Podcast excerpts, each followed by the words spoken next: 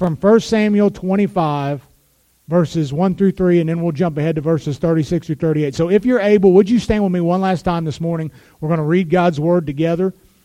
I'm not going to read the whole story, but we will look at it. But for the sake of time, we'll look at verses 1 through 3 and then drop down to 36 through 38. So 1 Samuel 25, beginning at verse 1. Then Samuel died, and the Israelites gathered together and lamented for him, and buried him in his home in Ramah. And David arose and went down to the wilderness of Paran. Now there was a man in Maon whose business was in Carmel, and the man was very rich. He had 3,000 sheep and a 1,000 goats, and he was shearing his sheep in Carmel. The name of the man was Nabal and the name of his wife was Abigail. She was a woman of good understanding and beautiful appearance, but the man was harsh and evil in his doings. He was of the house of Caleb. Drop down to verse 36. It says there, Now Abigail went to Nabal, and there he was, holding a feast in his house, like the feast of a king. And Nabal's heart was merry within him, for he was very drunk. Therefore she told him nothing, little or much, until morning light. So it was in the morning when the wine had gone from Nabal, and his wife had told him these things, that his heart died within him, and he became like a stone. Then it happened after about ten days that the Lord struck Nabal, and he died. Father, we thank you this morning for your word. We thank you for this church and for all the folks that have gathered here today. I pray now that your Spirit would move in our lives, Lord, that we would allow you to search our hearts, that you would expose in us places where we are the problem, where we can act a little too much like Nabal ourselves. Help us to see it and help us to see the remedy, which is humility in the Lord Jesus Christ, and to turn to Him today. We love you, Lord, and thank you again for this opportunity to be here today to worship you in spirit and truth. In Jesus' name we pray. Amen and amen. You may be seated. You notice that our text starts out with one of the most well known people in the Bible and certainly most well known people in Israel dying without really a whole lot said. There's not a lot of fanfare. Verse 1 Then Samuel died. That's his epitaph for a life well lived. And while we're obviously looking at the life of David in this series, I think it's important to pause for just a moment and think about the impact that this would have had, not just on David, but on Israel. Here is a man who was the last of the judges. He was a prophet, he was a priest. He had done so many things in his 80 to 90 years of life, however old around that time that he was, dedicated by his mother Hannah, and served Israel faithfully, served God faithfully for so many years, even when his family didn't, even when Israel didn't. Samuel remained constant. And here he dies. You can only imagine what it's like, and perhaps you faced this before, when someone very important in your life, whether it's a family member, a friend, or just an acquaintance, somebody that really mattered to you, passes away. There's a hole there that no one else can ever really fill. And I'm sure for David, he felt that way. His spiritual mentor, if you will, is gone. And so we're not told why David goes out into the wilderness, but perhaps it has something to do with him grieving or just questioning or just needing a, a fresh start. We've all been there, I think, at times where we just feel like we need a change of scenery. We need to just get away for a while and get our thoughts together. And I believe, without reading too much into the scriptures, that that's probably where David was at in his life. And so he goes off into the wilderness and then in verse 2, we're introduced to two people. So there's three people about primarily in our text today David, and the two we're going to look at here Nabal and Abigail, his wife. And I want us to try to look at each of these people, and then I want us to try to see how we shouldn't be like one, probably two, at least in this circumstance, but more like the third, and how we can draw some help from Abigail's example today. So let's look, number one, at this man named Nabal. We're introduced to him in verses 2 and 3. Now, if you're taking notes, you can put this down. First, we're going to look at the foolish man. The foolish man. Nabal in Hebrew means fool. I, I struggle to believe that when this bundle of joy was first born, that his parents looked at each other and said, Fool would be a fantastic name. Now, there's some weird, I'm just going to be honest, there's some weird names nowadays, in my mind, maybe not, but it seems to me that people sometimes name their kids some pretty weird names, right? Especially out there on the on the West Coast. Not to point fingers, but out there there's some really weird names sometimes. And to each his own, that's okay. But I, I, I believe when I read a lot of these commentaries on this portion of Scripture, some of these folks think that Nabal was not his real name, it's a nickname. Not really, doesn't really matter, but I think it makes more sense that you probably wouldn't name your kid Fool. But maybe as they grow up, you think they are, and maybe they act like one. I've heard moms and dads say before, quit acting like a fool. Right? We, sometimes we act like a fool. But Nabal was definitely a fool in his life. And when the Bible calls someone a fool, it's not talking about intellectually. It's not saying necessarily that they're brain dead and they, they, they can't think right. What it means is they're godless. They live their lives in a godless way. The Bible describes foolish people as being separate from God and wise people as walking with God. So that's primarily the understanding of this word. He's a fool because in Psalm 14:1 it says the fool has said in his heart there is no God. They are corrupt. They have done abominable works. There is none who does good. That's a summary statement of Nabal's life. And we'll see that as we look at this story today. He is a fool because he lives his life as if there is no God, and he's not accountable to this God. Let me give you another verse of Scripture that would describe the life of Nabal. Isaiah 32, verse 6 says this The foolish person will speak foolishness. We shouldn't expect any different. Sinners will sin. Lost people are going to act like lost people. We shouldn't be shocked by that, guys.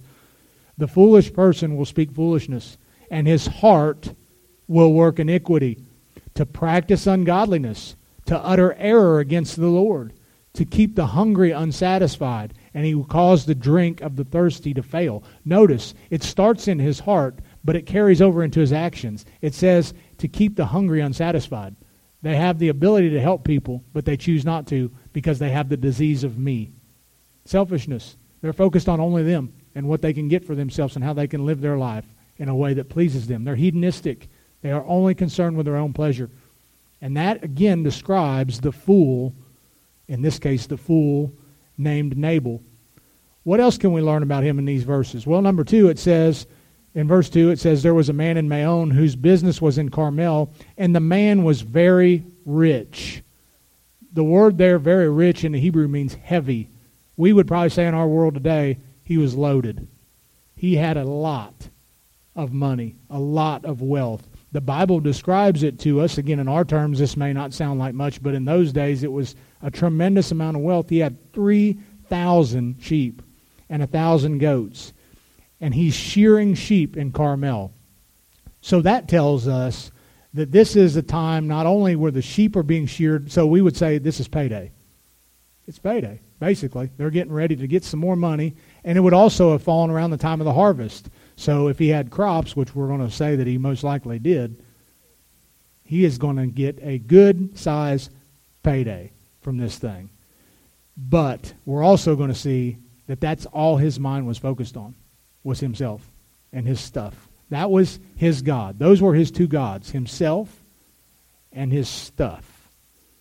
And that's what the Bible describes this man as being. May I ask you a question without you having it shouted out? What are you known for today?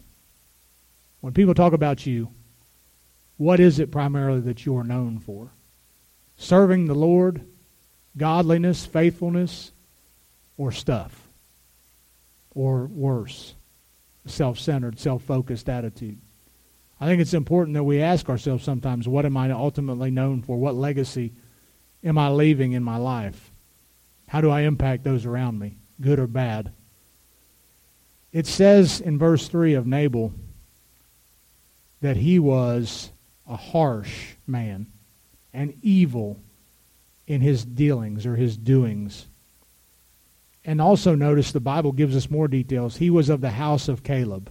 Not the Caleb back there in the sound room, but Caleb and Joshua, the faithful man. When all of that generation was unfaithful, remember, it was only Caleb and Joshua that believed that they could go into the promised land and take it by faith.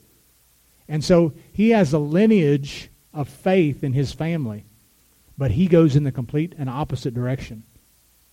Guys, if you're dependent on your grandparents' faith, mom and dad's faith, my faith to help you, we can encourage you by our walk, and we should, in our life, and we should.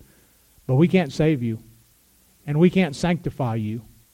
That's up to you to live according to the Word of God and to follow Jesus Christ in your own life.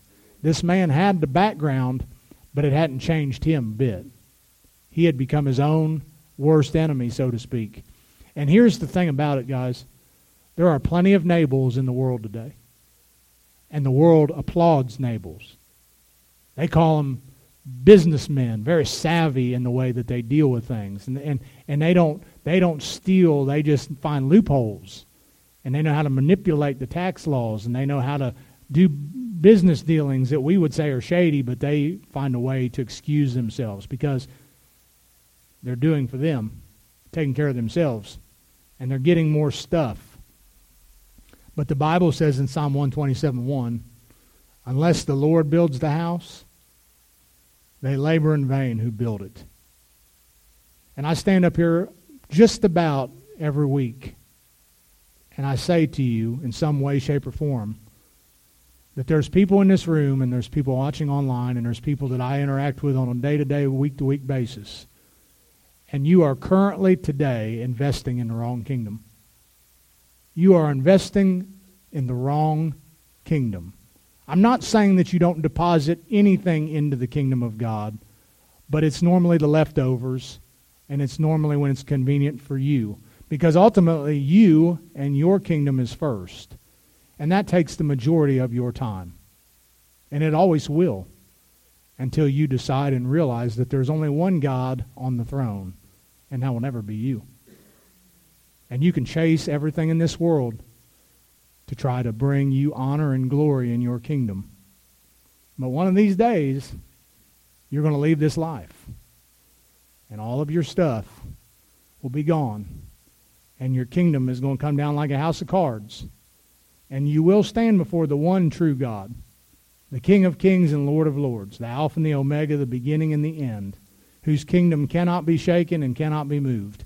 And you will give an answer to him and an account of your life. And if you're a believer, you will watch everything that was so important to you be burned up before your very eyes. Because if you build with wood, hay, and stubble, the Bible says the day will declare it because it will be consumed like a fire.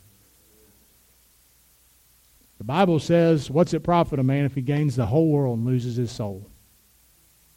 It may seem so important to us now to chase things, but when we enter eternity, we'll find out how foolish, how much like Nabal that really is. And again, I am in no way, shape, or form preaching to you to say that it's wrong to have things. And I am in no way, shape, or form telling you that the only way to be right with God is to is to completely detach from life, join a monastery, become a monk, and hang out in a cave and pray 24 7 all your life. Obviously, that's not what the Bible is speaking of. But we're talking about priorities, and we're talking about where our focus is, and we're talking about who is our first love. The church in Ephesus in the book of Revelation had lost and left their first love. And Jesus encouraged them to repent, or he would remove the candlestick from their life, from their church. It's sad to see people who used to have the power of God on their life and no longer do because they've chased after other gods that are powerless to build up their own kingdom. And what I've found is most of the time when you're in that place and a preacher or the Holy Spirit begins to convict you about that, you get upset. Because none of us like to have our idols exposed. We just don't. It's our kingdom, and how dare anyone come into that and tell us what to do with our kingdom?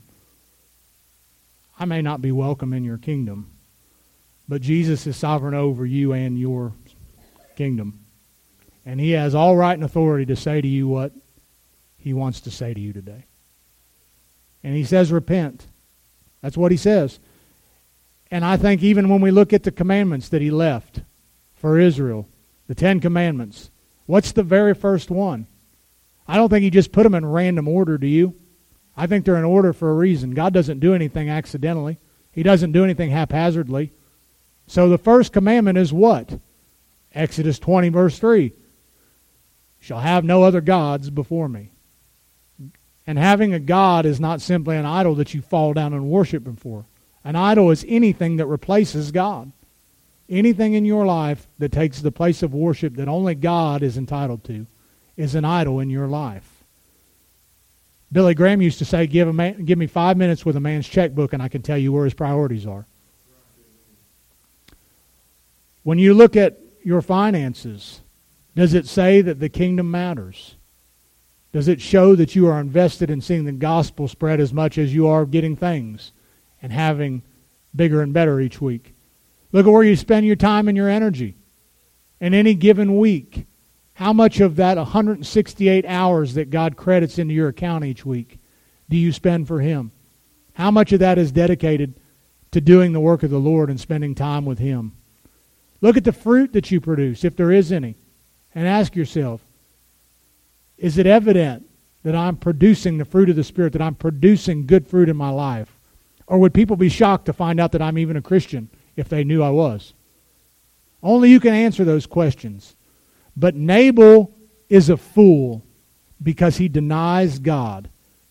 And it doesn't say anywhere in this text that he came out and said that with his lips, but his life said it. And you may be here today and you say, I, I would I've never would never say that God is not important in my life. But your life says he isn't.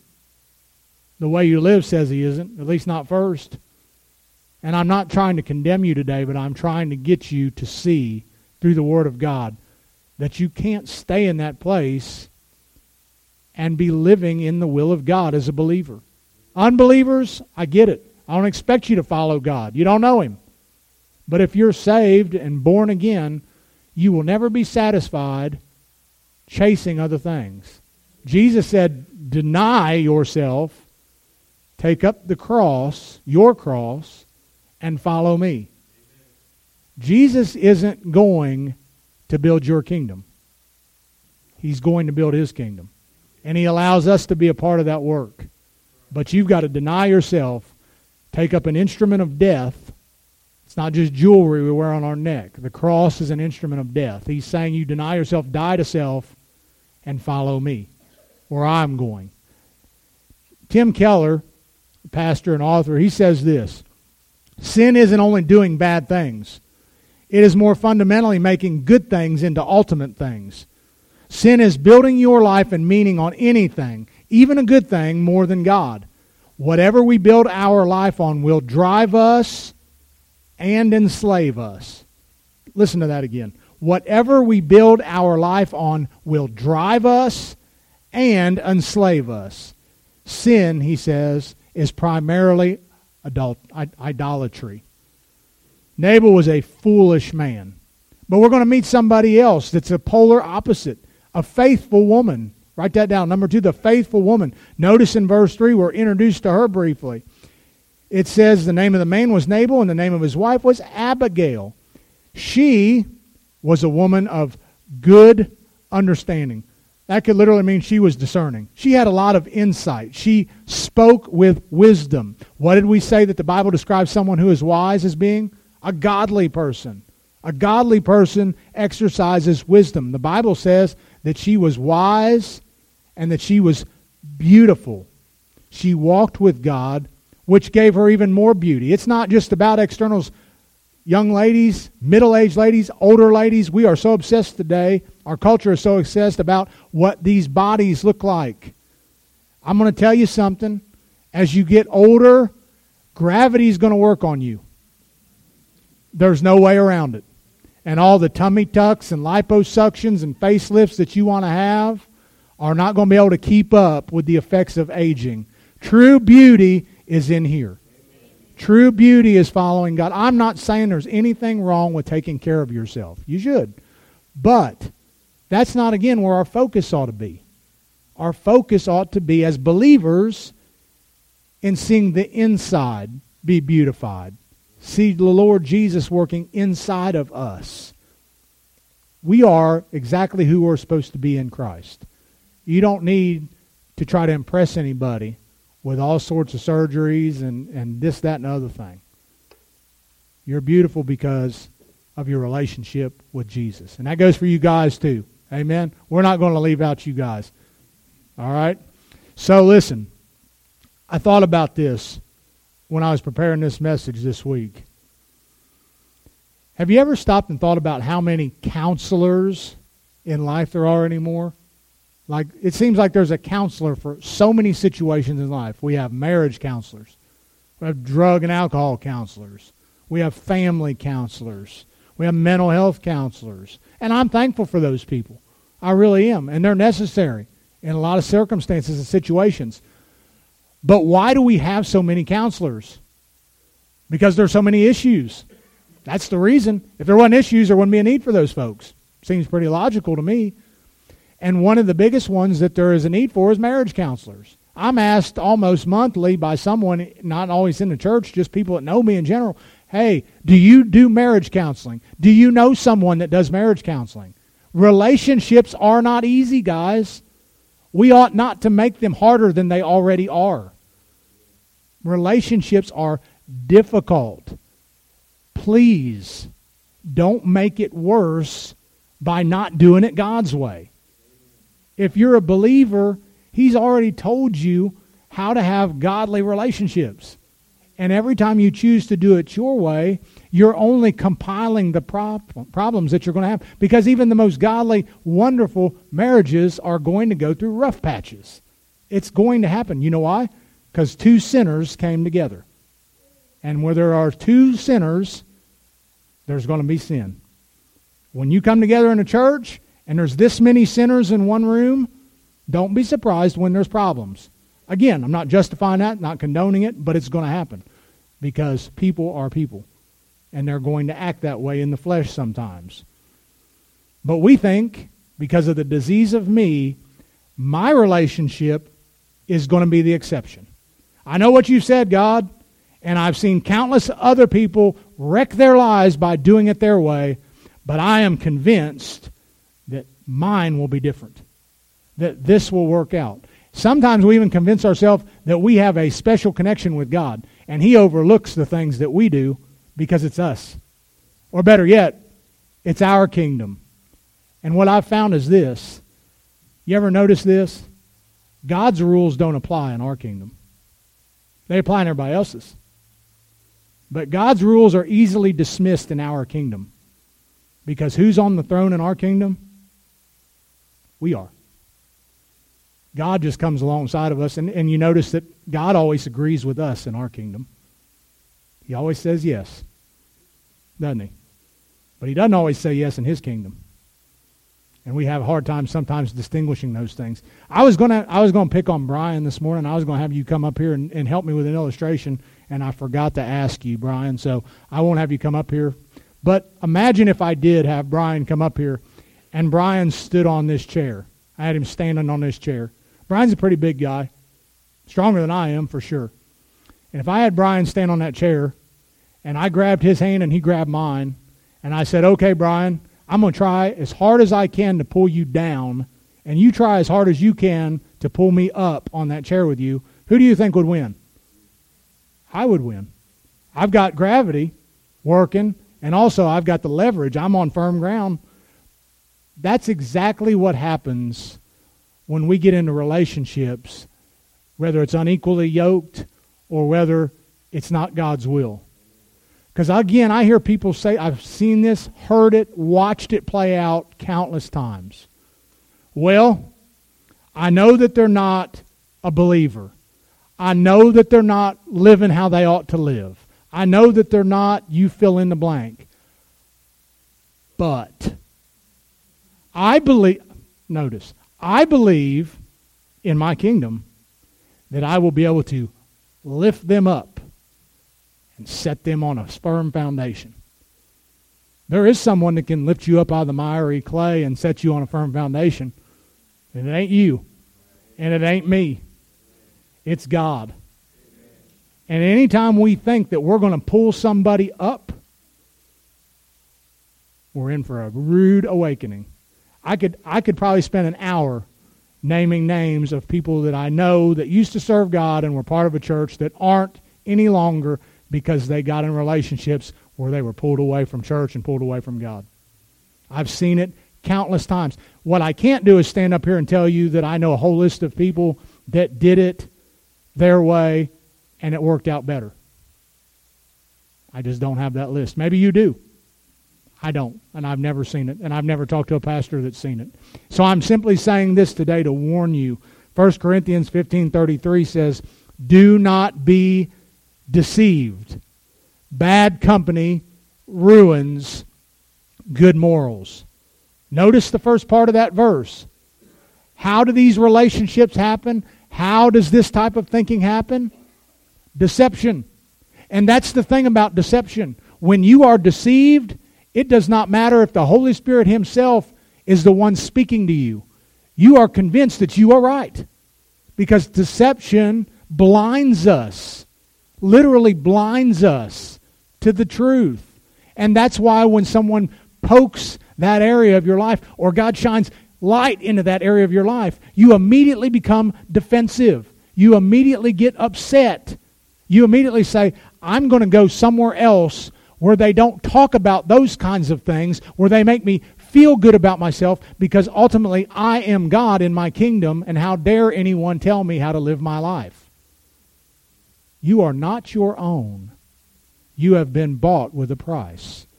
Therefore, glorify God. If you wanted to continue to live in your foolish, nabalistic life, chasing the world and living for you, you picked the wrong religion to join yourself to.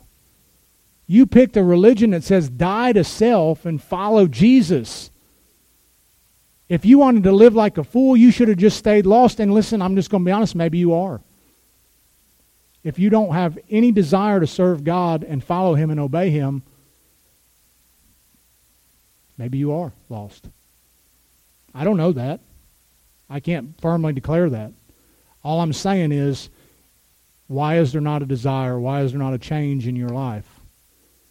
If you say that Jesus Christ, the resurrected Christ, met you at some point in your life and came in and changed you, how can that not make you different? I'm not saying perfect. I'm not saying sinless. I'm not saying we don't backslide and get in places in our life where we're outside the will of God. But is there any conviction in your life anymore? Is there any desire to live for Him anymore? Do you want to do it His way? As weak and as failing as you are, do you want to do it His way? Or are you just satisfied to keep building your kingdom? This faithful woman comes along, and we're going to see in a moment how she offers instruction to this third person that I want to look at real brief, and that is number three there's a furious king. Let me just briefly explain to you the rest of the story that I didn't read. So, Nabal has other men, shepherds, that are taking care of all these sheep and doing the dirty work, and he's just sitting back getting a paycheck. All right? And so, one of the things that would happen is there would be groups of soldiers, David and his men in this circumstance, who would go into areas of the wilderness and they would sort of provide protection, if you will, for these men. If there were roving bands of bandits that were about that wanted to do bad, David and his men would have protected these shepherds and the sheep and made sure nothing happened to them. They weren't asked to do that. It was sort of just a good deed that was done. And as a result of doing that, just like when we go to a restaurant and we get good service, we hopefully leave a tip.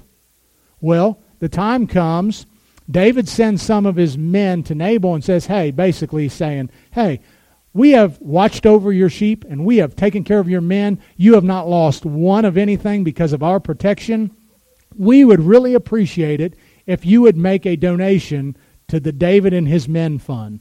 They opened a GoFundMe account and said, Would you put some money into this thing for us? Would you provide us with some food and some provisions for doing this for you? Now, I'm going to drop down to verse 10 and 11, and I want you to see Nabal, whose God is himself and whose God is himself. He has the disease of me. Notice his response to David's request after David and his men have been good to him and done these things for him. Verse 10 Then Nabal answered David's servants and said, Who is David? Not, that's not a question, that's a sarcastic response. He knew who David was. He's basically saying, Why should I care who he is? Why should I care about David? He's nobody to me. That's the, that's the attitude here. Who is David and who is the son of Jesse? There are many servants nowadays who break away from their master. That's a dig. That's a dig at him. He's saying, How do I know he's not just some guy that went off on his own and he's just in rebellion and he's not doing what he ought to do? Why should I care about this guy? He's nothing to me. Verse 11. Notice the personal pronouns here. Shall I then take my bread and my water and my meat that I have killed for my shearers and give it to men that I do not know where they are from. He's saying, This is my stuff. I've worked hard to get it. And I don't care about David or anybody else. I don't care what they've done for me. I don't owe them anything. So go on your way. That's basically what he's saying here. And notice in verse 13 David's response. Then David said to his men, Every man gird on his sword. David is a warrior. Remember what the Israelite women sang when he came back from slaughtering Goliath? Saul has killed his thousands, David his tens of thousands. This was not somebody that you wanted to get on their bad side. When he said to his men, Gird on your swords, he was not planning something nice. This was not going to end good for Nabal. He says, Gird on his sword. So every man girded on his sword, and David girded on his sword. And about 400 men went with David, and 200 stayed with the supplies. So David is getting ready to execute judgment. Now, if you've been with us and you've been going through this series with us, you know this is not the first time that David has been treated bad, is it? I mean, Saul has tried to kill him several times. His wife has d- done things and thrown him under the bus. His own child later on is going to try to kill him. I mean, David is no stranger to being abused and mistreated. And here's the thing in this situation that struck me. Even at the end of chapter 24, Saul is in a cave and so is David. David had a perfect opportunity to kill Saul. He could have ended it right there, and he didn't. He cuts off a little piece of the garment of Saul and shows him, I could have killed you, but I showed you mercy. Over and over and over, David has opportunities to react foolishly, and he keeps his cool and he keeps his patience.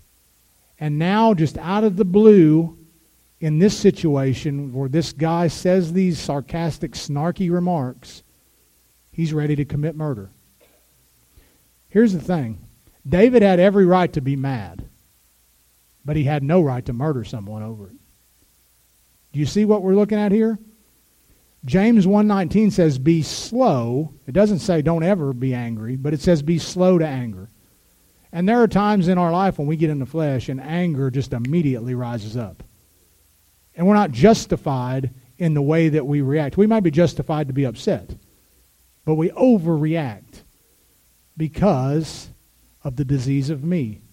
How dare someone insult the king of his kingdom?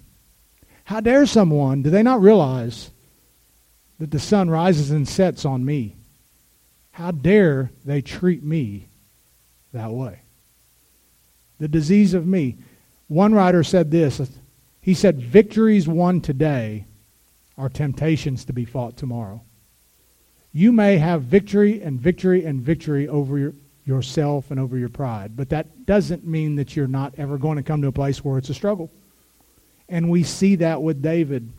The Bible says in 1 Corinthians 10 12, Therefore, let him who thinks he stands take heed lest he fall we are all prone to taking a fall in our life. Drop down to verse 21. David is fuming. He is hot by now.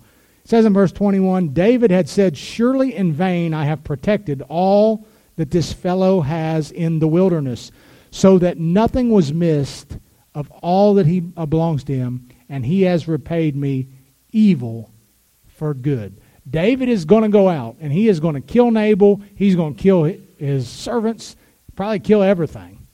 Just kill everything that's moving at this point. He is just irate.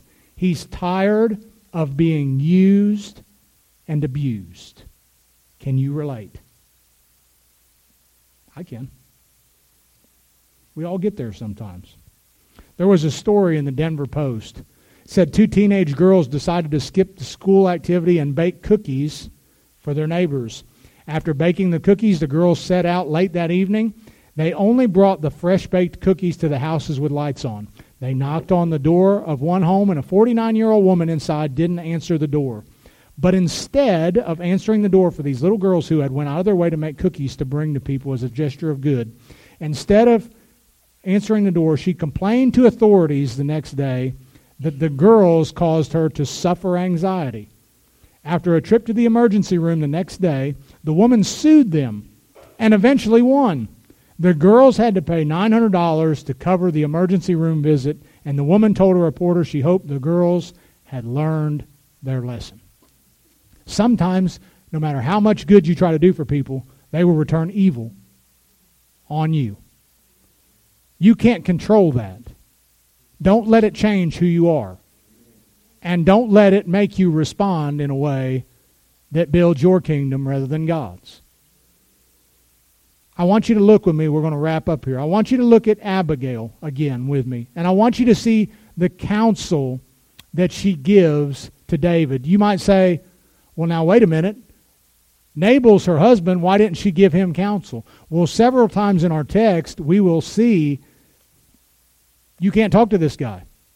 Basically, is what she says and his servants say. We don't even bother to go to this guy anymore. He won't listen. Everything we say to him, he's got an answer for it. He is a know it all. Know anybody like that? They know everything. Just ask them. Teenagers are good at this. I wish I could go back to when I was 16 and knew everything. You know, I've forgotten a lot of it along the way. But there's a time when some people think they know everything. I'm just kidding with you, by the way. I don't really believe that about you. But I want you to see what she offers in the way of counsel and advice. And I think this is very important for us when we are reacting in a way that we shouldn't. Look at verses 23 through 25. Let's read these real quick.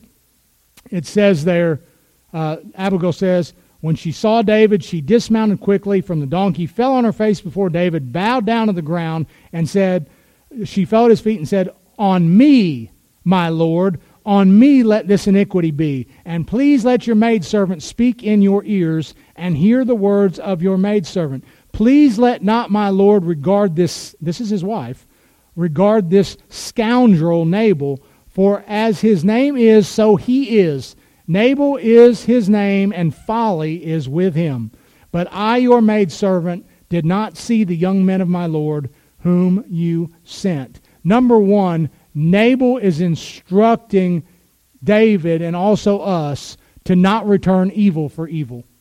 When you are wronged and you are furious, like David is, don't follow the propensity to return evil for evil. 1 Peter 3 9 tells us that. It says, Do not repay evil with evil or insult with insult. On the contrary, repay evil with blessing. Because of this you were called, so that you may inherit a blessing. You say, How do I do that when it's so difficult? It's when Jesus and his kingdom is first. You don't need to always be honored. You don't need to always be thought well of. You don't need to worry about how people respond. You're only accountable to Him. And if you did what is right in His eyes, you've got your reward. Don't worry about them. If that's how they reacted, God will judge them. Do not repay evil for evil. Notice what is said in verse 28 as we go on down through this. Please forgive the trespass of your maidservant, for the Lord will certainly make for my Lord an enduring house. That literally could say an eternal dynasty because my Lord fights the battles of the Lord, and evil is not found in you throughout your days. Number two, I want you to remember as a believer, don't forget the calling that God has on your life. Don't forget the testimony and the witness that you are to take out into the world. Don't ruin that by acting in a way like Nabal would, like David is doing in this situation. 2 Timothy 2 4 says, No one engaged in warfare entangles himself with the affairs of this life, that he may please him who enlisted him as a soldier. You are in the army of the living God, and he gives the orders. Don't go out and be a rogue soldier and take the law into your own hands. Do it his way. Serve him faithfully. And remember that you have a calling on your life to live different from the world. The world is going to react that way. Believers shouldn't. And finally, verse 29, he says, uh, as, as we go on down there, Yet a man has risen to pursue you and seek your life, but the life of my Lord shall be bound in the bundle of the living with the Lord your God, and the lives of your enemies he shall sling out as from the pocket of a sling. The last thing is he's saying there is basically is God will fight your battles. God will take care of things. Don't take it in your own hand. Let God fight your fights. Romans 12, 19. Beloved, do not avenge yourselves, but rather give place to wrath. For it is written, Vengeance is mine, I will repay, says the Lord. And finally, we come to the end of this story and the end of this sermon. Nabal goes out because Nabal only cares about him and he only cares about his kingdom. He just got paid, just had a big time, all the money's rolled in, and he has a party. He has a party and he gets himself intoxicated very much. So much that Abigail says, I'm not even going to waste my breath trying to talk to this guy tonight. I'm going to let him sleep it off. And the next morning, she goes to him and she explains to him that David, the David that he decided to be snarky with, had 400 men on the way to the house to put an end to his life. And the Bible says his heart stopped and he became like stone. Can you imagine if you got news that in a couple hours there was going to be an army outside your door ready to do you in? Like, that was the news that he got. But then we see the story ends. I mean, Samuel, this great man of God, it says he died. But his legacy lives on. We can read the story of Samuel and see the things that he did. Verse 38 Then it happened after about 10 days, the Lord struck Nabal. What's the last three words? And he died, just like Samuel. The Bible says it's appointed unto man once to die, and after this, the judgment. Someday, after our name, those same three words are going to be written. He died, she died. What kind of legacy are you leaving? What kind of eternity are you heading into? Without Jesus, you're lost.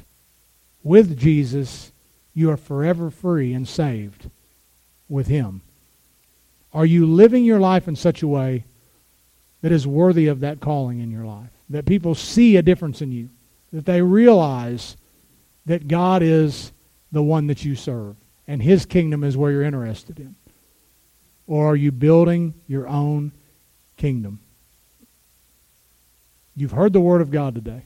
Now a decision has to be made. Will you be wise and walk in it? Or you will be foolish and reject it? And that choice is yours.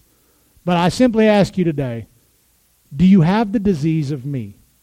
Is your life primarily about you and your pleasure and your wants and wishes and desires? Or is it about serving God and serving others? Are you laying up treasure in heaven? Are you building your kingdom here on earth? You can't do both. You may think, you may be deceived this morning and think you can, but you won't. No one ever has, and you will not be the exception. My prayer today is that you will follow Jesus, that you'll follow him to Calvary if you've never been saved and trust him by faith alone as your Savior and if you've been to Calvary and you've met Jesus and you've peered into the empty tomb and seen that it's empty, and you've been saved and born again, and you've gotten off the path and you're not following him where he wants to go, I pray that today you would follow him. That you would say, Lord, I'm ready to be used by you. I'm ready to do what you want me to do, no matter where it takes me, because I trust you. Phyllis is going to come, and we're going to have a song of invitation. And if you are ready to make a decision during this invitation, is the time to do that. And I pray that you will. Let's pray together. Father, we thank you for your word, and we thank you for this time to be together. I pray now, Lord, that you'd have your way in this invitation. that you would speak to our hearts and change our lives as we walk in faith and trust you. It's in Jesus' name we pray. Amen. As we stand and as we